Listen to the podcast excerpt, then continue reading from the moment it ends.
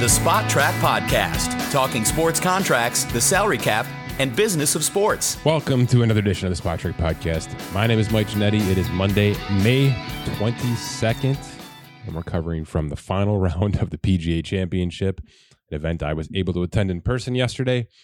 Saw Brooks Koepka get his fifth major. Rory McIlroy faltered down the stretch yet again. And uh, look, it's a nice young crop of golfers, and Koepka's back at the top of that list. There's no question about it. He uh, he bags himself another big payday in a major, his fifth major championship, his third P G A title. There's uh there's a lot to like about this guy outside of the fact that he's a live golfer, and we're not going to see him on this tour more than uh, a couple of times a year now because of the majors and the uh, the live scheduling. But that could change. Things could bend and flex and merge, and who knows. Um, That story's not going away. But in terms of a majors killer, Koepka is healthy and he is back. And he looked every bit the part yesterday. Serious, but also jovial. Uh, still taking his big shots. Not so much laying up like we've seen some players try to do it on the stretch on a Sunday. It was a good experience to be in person. There's no question about it. And uh, I don't think he's going away anytime soon, despite the fact that he's left the P G A Tour from a, a full-time standpoint. In terms of payouts, Koepka bags three point one five million dollars for yesterday's efforts. Victor Hovland and Scottie Scheffler, one point five four each on the split second place. Cam Davis, Kurt Kitayama, Bryson DeChambeau, a player who I was very impressed with yesterday uh, and all weekend in his kind of new look, new format. Split eight hundred twenty thousand dollars, excuse me, for a fourth place tie. And Rory and Sepp Straka, who had an unbelievable Sunday, split five hundred fifty-five thousand dollars each for a tied for seventh.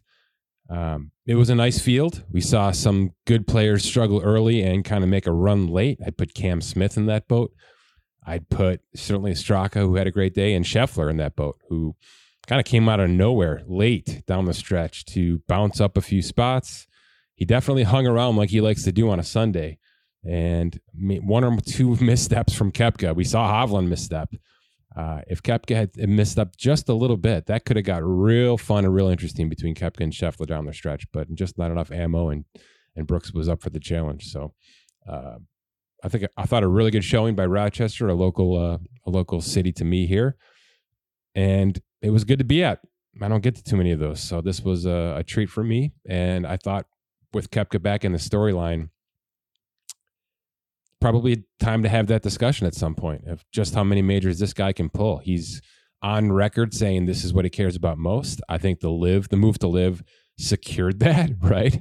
I'm, I'm now I literally give a rat's behind about the P G A schedule. I'm not going to do it. I'm going to, I'm going to play less golf, uh, make more money, and ramp myself up for these four big events. And now he's, uh, he's shown back to back. He certainly had the, The the game in the Masters to get it done, just didn't have the juice down the stretch. He did now. He's back to full health, and you saw what that looks like. So I think there's a he's a force to be reckoned with, and he'll be somebody to watch in these next two events and certainly in the years to come. Couple of more items on the list today. I'm going to talk Aaron Hicks and his designation from the Yankees, what that means, uh, his career, and uh, just where it all came to came to a head. You knew this was coming. It's just a matter of uh, financially speaking, what does it mean and where do we go from here? And then I've got a best available N F L free agents discussion. I just posted the article on Spotrac dot com. Uh, I went position by position. I didn't go too deep, uh, but there are some names. And by the way, there's some edge rushers. There's maybe a half a dozen edge rushers that, not that I'm surprised, because we've seen this now for three, four seasons where notable names, especially at that position, sort of exist in June on the open market. And, uh, you know, there's a compensatory draft picks uh, the discussion to be had there. There's also, I think there's a lot of uh, misconception about where that market is still. You know, when you get to a certain age, certainly when you get to a certain point of the off season, which is where we are, we're past the, you know, we're in O T A season now. So it's not exactly the free agent season anymore in terms of the, the oomph. Guys just overpriced themselves. Now, there's some names, guys still probably looking for ten million dollars plus per year on a multi-year guarantee. It's not going to happen. You know, it's very rare that a player that exists right now on the open market gets the contract that's fair value. You're looking for a showcase contract now. You're looking for that one-year tender with a half-decent base value where you can make really good coin on incentives, maybe playoff incentives, and then reset yourself. Hopefully you haven't aged out of the of the free agent market next year, and maybe you can get yourself that two-year guarantee next year. So uh, that's where we are in this in this in this stint of the offseason. There's some names, so I'm going to run through them here in a second. Let's talk Aaron Hicks, though. Uh, the Yankees finally did the deed, designating Hicks. He's going to clear waivers. Here's why. It's one word, twenty-seven million dollars. That's what's left on his contract. Uh, it's a little over that, actually, when you talk about the proration for the rest of the season. Nine and a half million next year, nine and a half million the year after that, and a one million dollar buyout and a club option. So, I mean, that's all you need to know about where this is going. By the way, not huge money, right? I mean, that's a that's essentially a, a three for twenty-seven for what should be still a starting outfielder. He's just not that player. He's been on the injured list every year except for twenty twenty, the shortened year, and last year when he had, you know, a fairly full season. He played one hundred thirty games. Started one hundred ten of them, got himself almost four hundred A Bs. He hasn't done that since twenty eighteen. So they gave him last year all the ability, all the access, right? All the opportunity to rejuvenate himself a little bit. And he still batted two sixteen with a six forty-two O P S. Now he carried an over two war last year. So he was doing enough in, in a scattered, you know, a scattered platoon kind of role to make a difference on a team that, if you remember, was historically headed towards one hundred fifteen regular season wins at one point in time. So I, I do think there'll be a number of teams that look at it from that perspective. There was a world when, when he came over from the Twins, he struggled early on, again, injuries, wrists, all sorts of things. And, and that was sort of the moniker of, of why the Twins gave up on their number fourteen pick after just really three seasons. Um, but twenty seventeen, twenty eighteen, this guy was an eight and a half war combined. So there was a there was a world where the Yankees really relied on this guy as their everyday center fielder. It just didn't last. The body broke down. Uh, it, it may be a lack of keeping himself in shape and keeping himself in good health, but I think some bad luck is more of the story here. And uh, and really, it's just about now opportunity. And when I think about where this is going, when he clears waivers, when that twenty-seven and a half million becomes the Yankees' problem, and he hits the open market on a minimum seven hundred twenty thousand dollars prorated, right? We're talking five hundred ten thousand dollars for the rest of the season after it's all said and done tomorrow and he clears. There's going to be teams that not only, you know, you know, want that value, but could utilize him immediately in their outfield. The Marlins, the Reds. I'd even put the Pirates, who are only a game back from first place in their division right now. It's May twenty-second. We're at Memorial Weekend here. So I, I don't think there's going to be, you know, it's going to be quiet crickets for this guy. He's not an impact player, but doing what he was able to do last year with really not hitting the ball, right? Eight homers, forty R B Is, nine doubles. He's not going to be, uh, you, you know, a highlight reel in any regard. And that includes being in the outfield now as well.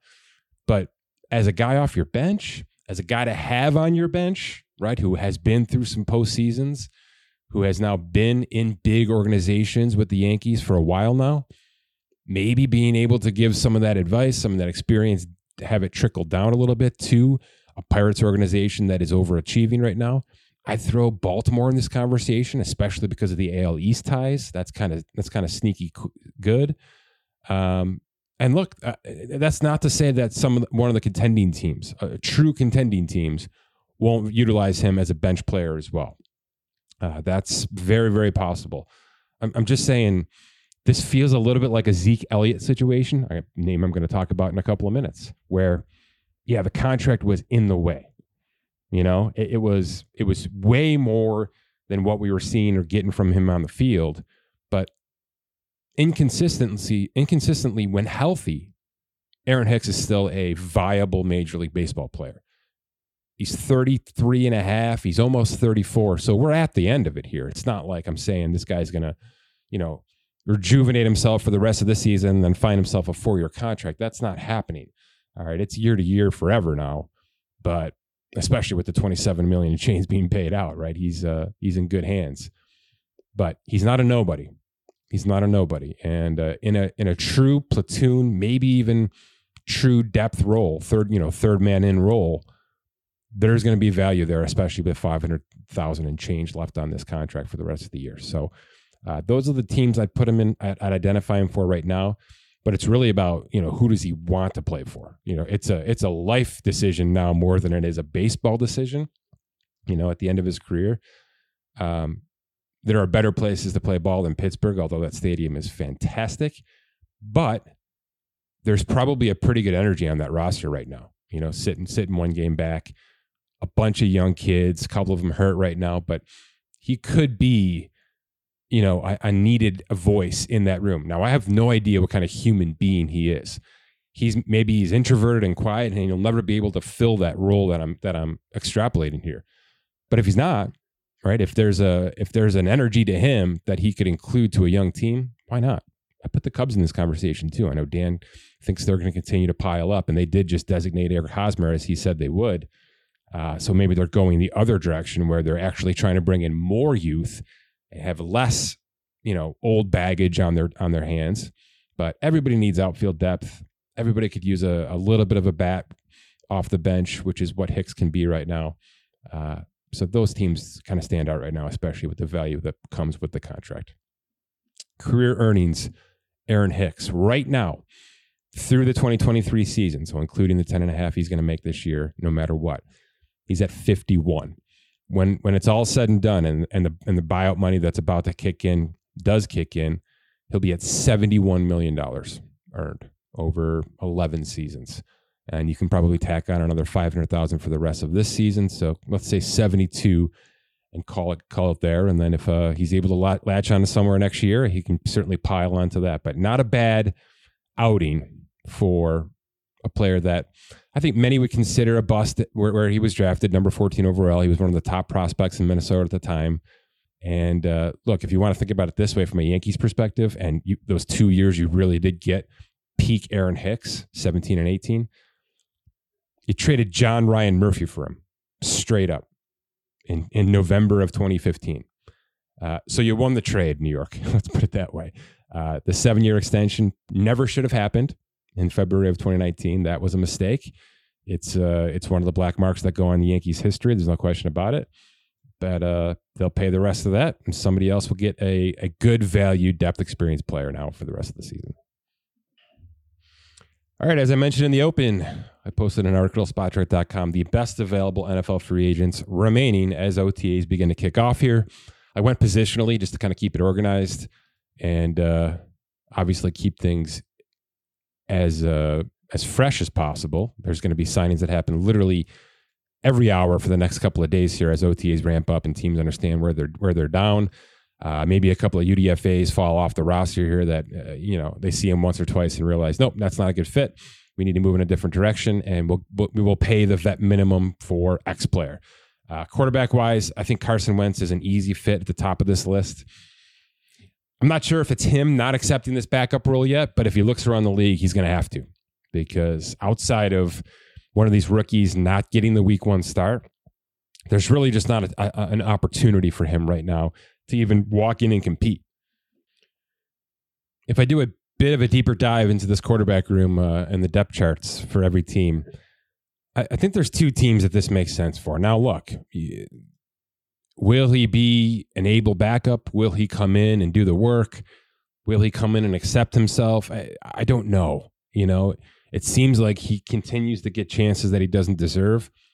That chance just doesn't exist right now, unless freakishly somebody gets injured over the next couple of weeks. And oh, by the way, if he hasn't accepted himself as a Q B two, that might be exactly what he's waiting for. Okay? Because right now the alternative is you trade for Ryan Tannehill, you roll with whatever, you know, second, third, or fourth stringer you have, or you sign Carson Wentz out, off of the open market. There may be an agent or two in his ear right now saying, look, man, let's just play this out. All right, let's let the summer kind of do its thing. There's going to be a twist on a knee. There's going to be an ankle, you know, an, an elbow that gives out. Something's going to happen somewhere, and availability is going to be ha- going to happen, and you're going to be the guy that everybody looks to. So it might not be the worst business play, But at the end of the day, I do think this guy's going to have to sacrifice for, you know, a one for two, one for three, one for four base that includes starting roll-up incentives and, and things like that. The Packers could use a better backup situation. Uh, they may be reluctant to do so because Jordan Love needs some air to breathe, finally, right? Uh, and Carson Wentz may be more of a negative than a positive as a backup right now. But there's a need. There's a need for a better body there. And I put Minnesota in this conversation as well. And, and here's why. Uh, I mentioned it last time on the pod that I didn't think Minnesota was doing enough in their final, finally free role in this division. You know, the, the Bears are asking a lot to take that next step. Detroit feels like they didn't do enough this offseason to take that next step. They made kind of flatline here. And it's asking a boatload of Jordan Love to even sustain what the Packers have been for the last five to ten. The Vikings should be prepared for everything, and that includes an injury to Kirk Cousins, who's going to be playing like his ass for, for his next contract and, his, and to stick around, honestly, in Minnesota. I don't know that they have what they need behind him. They might. They might be fine with their current situation. But I'm not sure Nick Mullins is the guy you want for six weeks if Kirk Cousins is dealing with an injury and at his age, and it's very possible. So I, I'd like to see the, the Vikings become deeper and more prepared and more ready for what should be another great regular season like they had last year, but maybe with, you know, one more year of experience on some of these younger players, they're actually able to do a damn when it comes to the postseason this time around. So again, I'm not sure adding Carson Wentz is a, is a bigger positive than negative right now. And I'm not sure he's in the frame of mind to join an organization as a Q B two, but for now, he remains at the top of this list from, from a quarterback standpoint. Honorable mention, Teddy Bridgewater. There's some injury history there and and and some declining play. And I put the same with Nick Foles, who probably has, has had his last chance to actually take a snap in, in any kind of capacity. But again, with experience, probably the kind of guy you want around as a third quarterback if you can get him to do so and you're a contending team. Running backs, I mentioned Zeke. He's, he remains. There's a couple, but Zeke to me is still at the top of this list. He will officially fall off the, the Cowboys' salary cap on June first, but he's been free to sign since March thirteenth. So there's uh, it's just a waiting game. You know, there's no comp pick or anything like that anymore. Uh, he may still be looking for four or five million a year. That may have to come down to two with incentives, uh, or maybe that three three and a half million dollar deal that Fournette got last year. Something around that uh, that degree.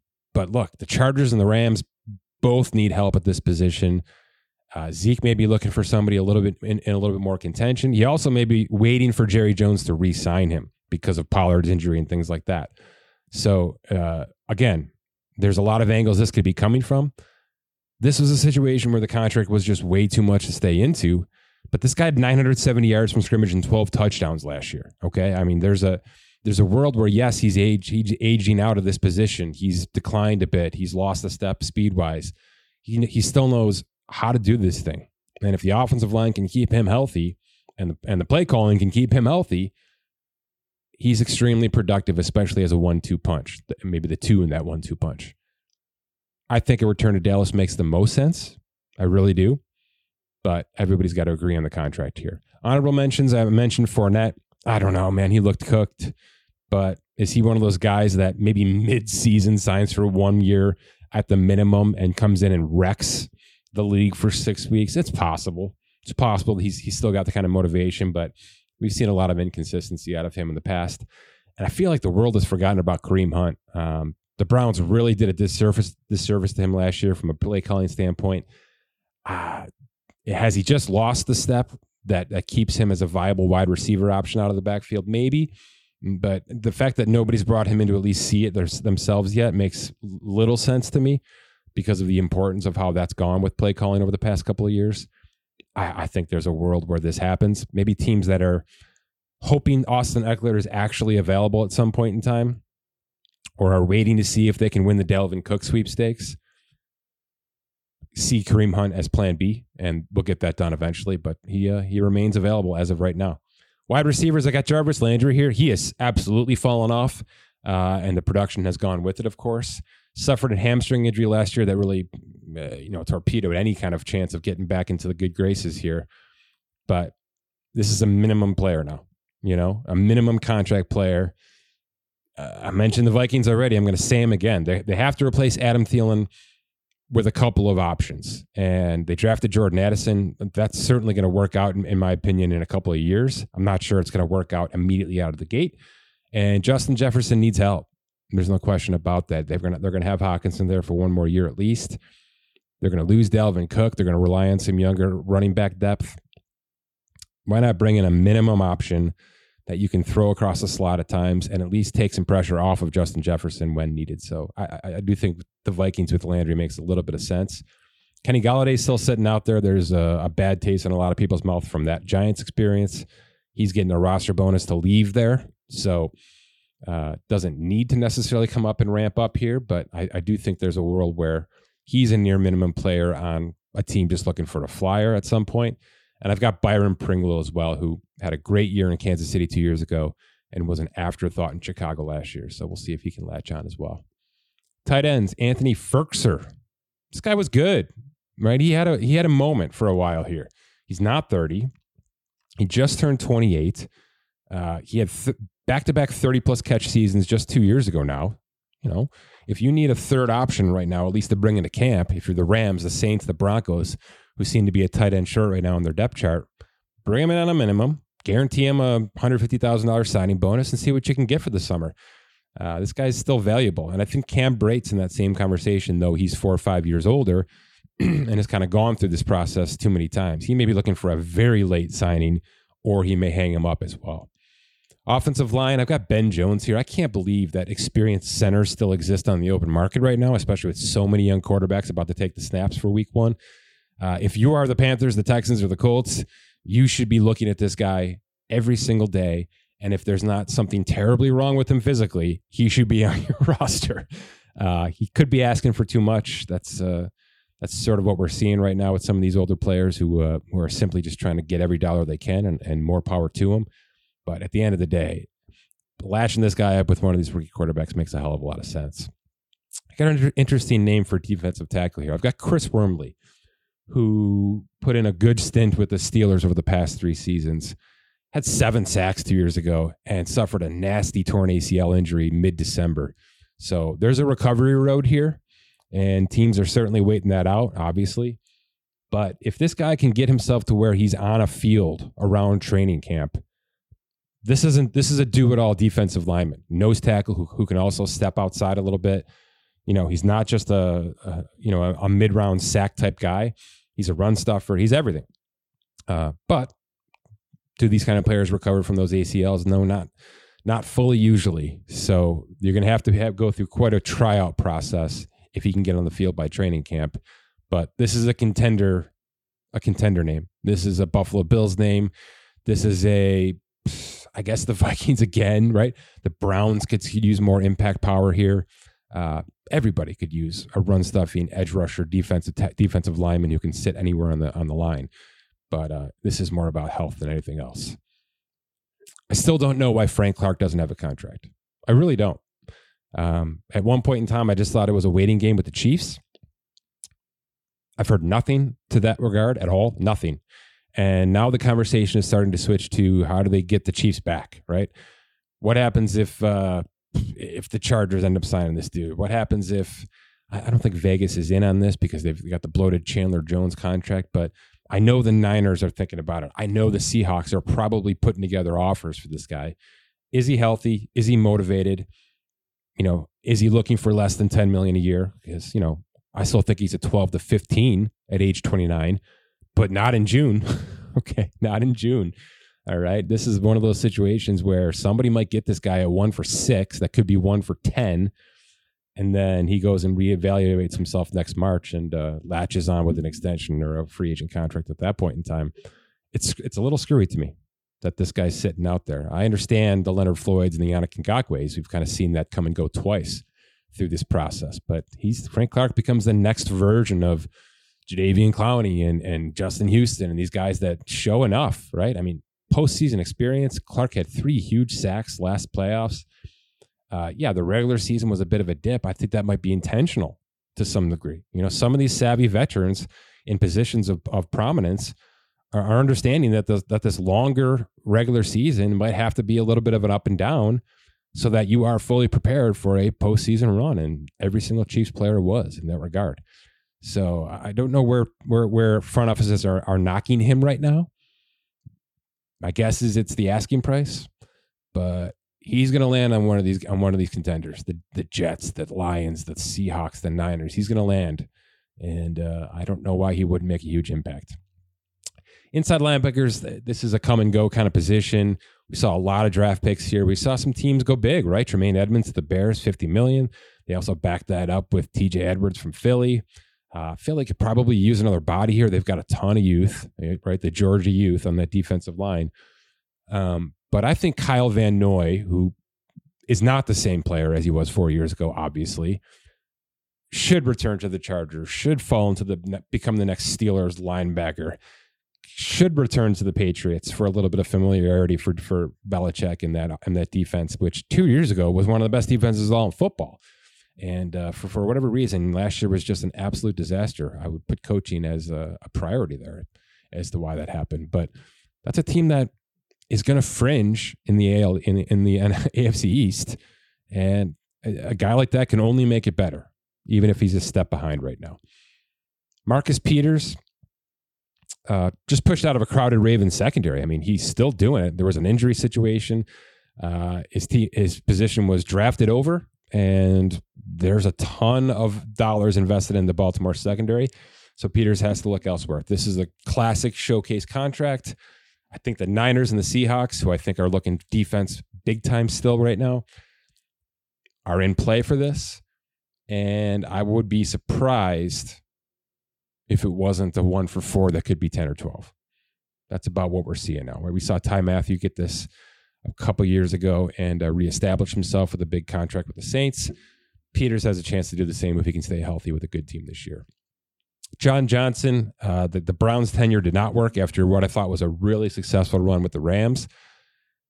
I, I don't know why a contender wouldn't bring this guy in as the, you know, the backup box safety, whatever you want to call him, strong safety. He's more of a traditional strong safety, but uh, it's possible that teams are scheming away from a player like John Johnson and that he is not strong enough to hold up as a do-it-all type safety. It's possible, but he's twenty-seven years old. And if you need depth, and I think the Bills need some depth in this position with Micah Hyde and Jordan Poyer aging and both with injury history now.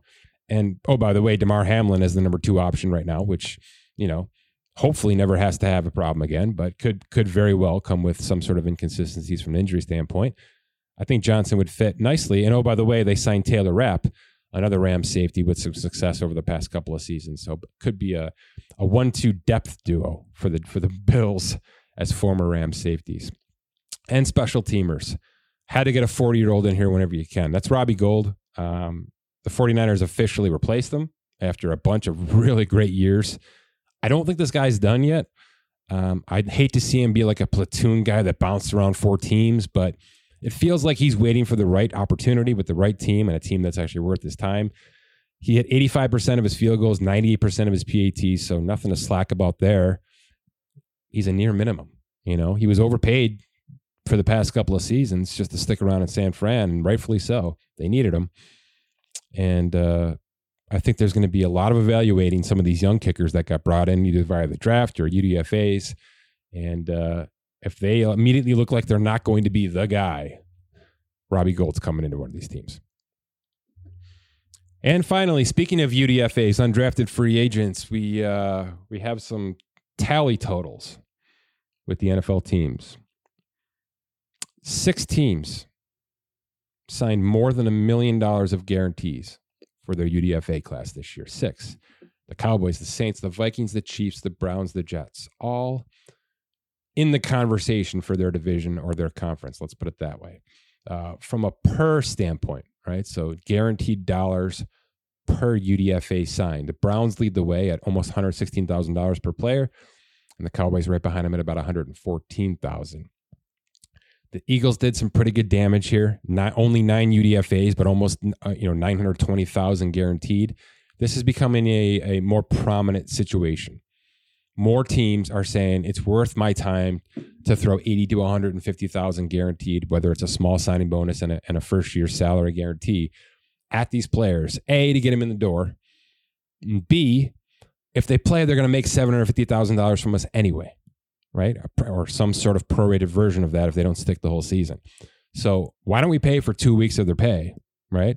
And oh, by the way, something that's not talked about a lot, all of this includes offsets. So if you see a player that's got a fifteen thousand dollars signing bonus, but a one hundred twenty-five thousand dollars salary guarantee, and that player is released, you know, in the next couple of months here, before before final rosters are set, if that player goes and signs on and plays five weeks of football with any other team, including just the practice squad, whatever he earns from that other team is going to be reduced from the one hundred twenty-five thousand dollars sal- salary guarantee that was offered to this player in May, right? By the other team, by the, by the first team.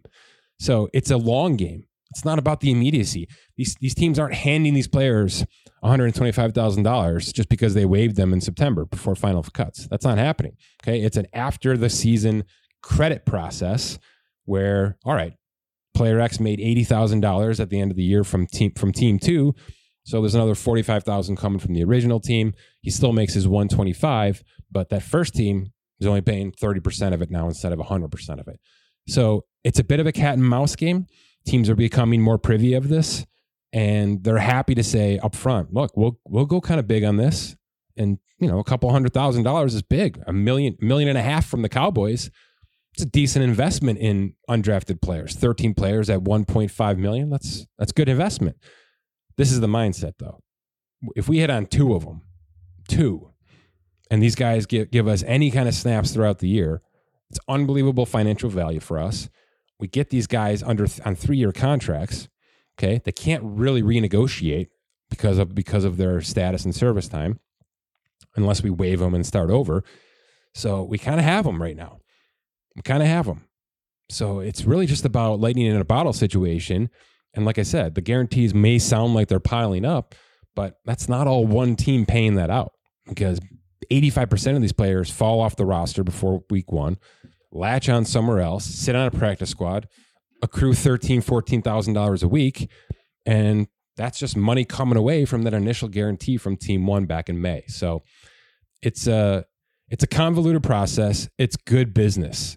It's good business. It's tough for these players who bounce around a lot, you know, only make ten or twelve thousand here and there, especially if they're practice squad players.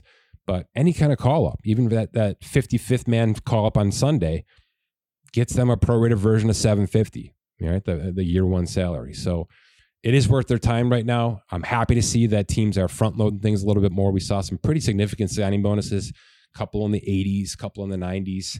Uh, and that's cash in hand. That's there's nothing about offsets or uh, cre- cre- after season credits with those suckers. Those are getting cap- paid out cash in hand. So the whole process is becoming more and more uh, financially sound.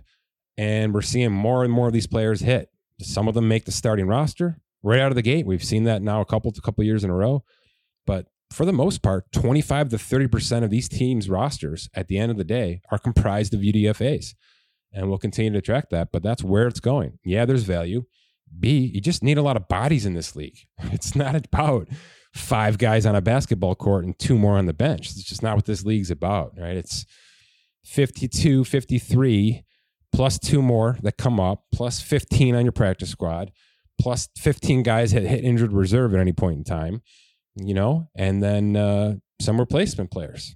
So it's a, at the end of the day, you're talking about seventy-five to eighty-five players throughout a given regular season that have to be available and ready and part of the salary cap. So it's, uh, it makes good business sense to throw ten to fifteen players into this U D F A pool every year, guarantee them all something, push most of them out the door if you need to, as you need to, bring back, right? Maybe more than half of that initial list as a practice squad, as long as you've done your research and things go well.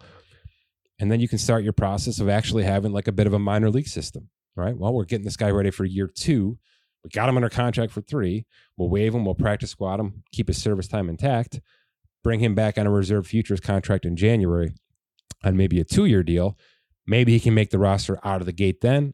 We've got him for two full years at minimum salaries with really no guarantees at that point because he's already gone through the process once, and we'll go from there. So it's up and down. It's kind of like the fake unwritten minor league system in the N F L right now. And as practice squads expand, which they've done since COVID, and as U D F A classes expand, something that I've noticed, right? We've had the Seahawks have twenty-five, the Rams have twenty-eight, the Ravens with twenty. There's five teams with twenty plus U D F A players this year, this offseason, and we're not really done yet. I mean, a couple more get added every single day at the N F L transaction wire. So teams are really starting to take advantage of this, especially those that didn't have a lot of draft picks, are struggling free agency-wise, or maybe are trying to purge their payroll a little bit. Something I'd put the Rams at the top of that list for right now. Okay. I'll talk some basketball soon, as I uh, believe we'll have a couple of big, big teams to talk off-season about here. Uh, speaking to the Lakers and Celtics specifically, I'm going to have Keith ready and ramped up for that conversation. And then we'll be closing in on the official N B A offseason, which is... Uh, Keith's sweet spot, and he's already done plenty of work on Spotrac dot com for us in that regard. I will flip the switch to some baseball trade candidates soon, um, and then start talking twenty twenty-four N F L here very, very shortly, because it's uh, a decent class. Extension candidates, free agents, things like that, and obviously it's going to be a much more highlighted draft as well, with some real quarterback competitions uh, heading into college football for the upcoming fall season. So plenty more to get to. We'll uh, keep track of it at Spotrac dot com. For Scott Allen, my name is Mike Giannetti. Thanks for listening to this edition of the Spotrac Podcast.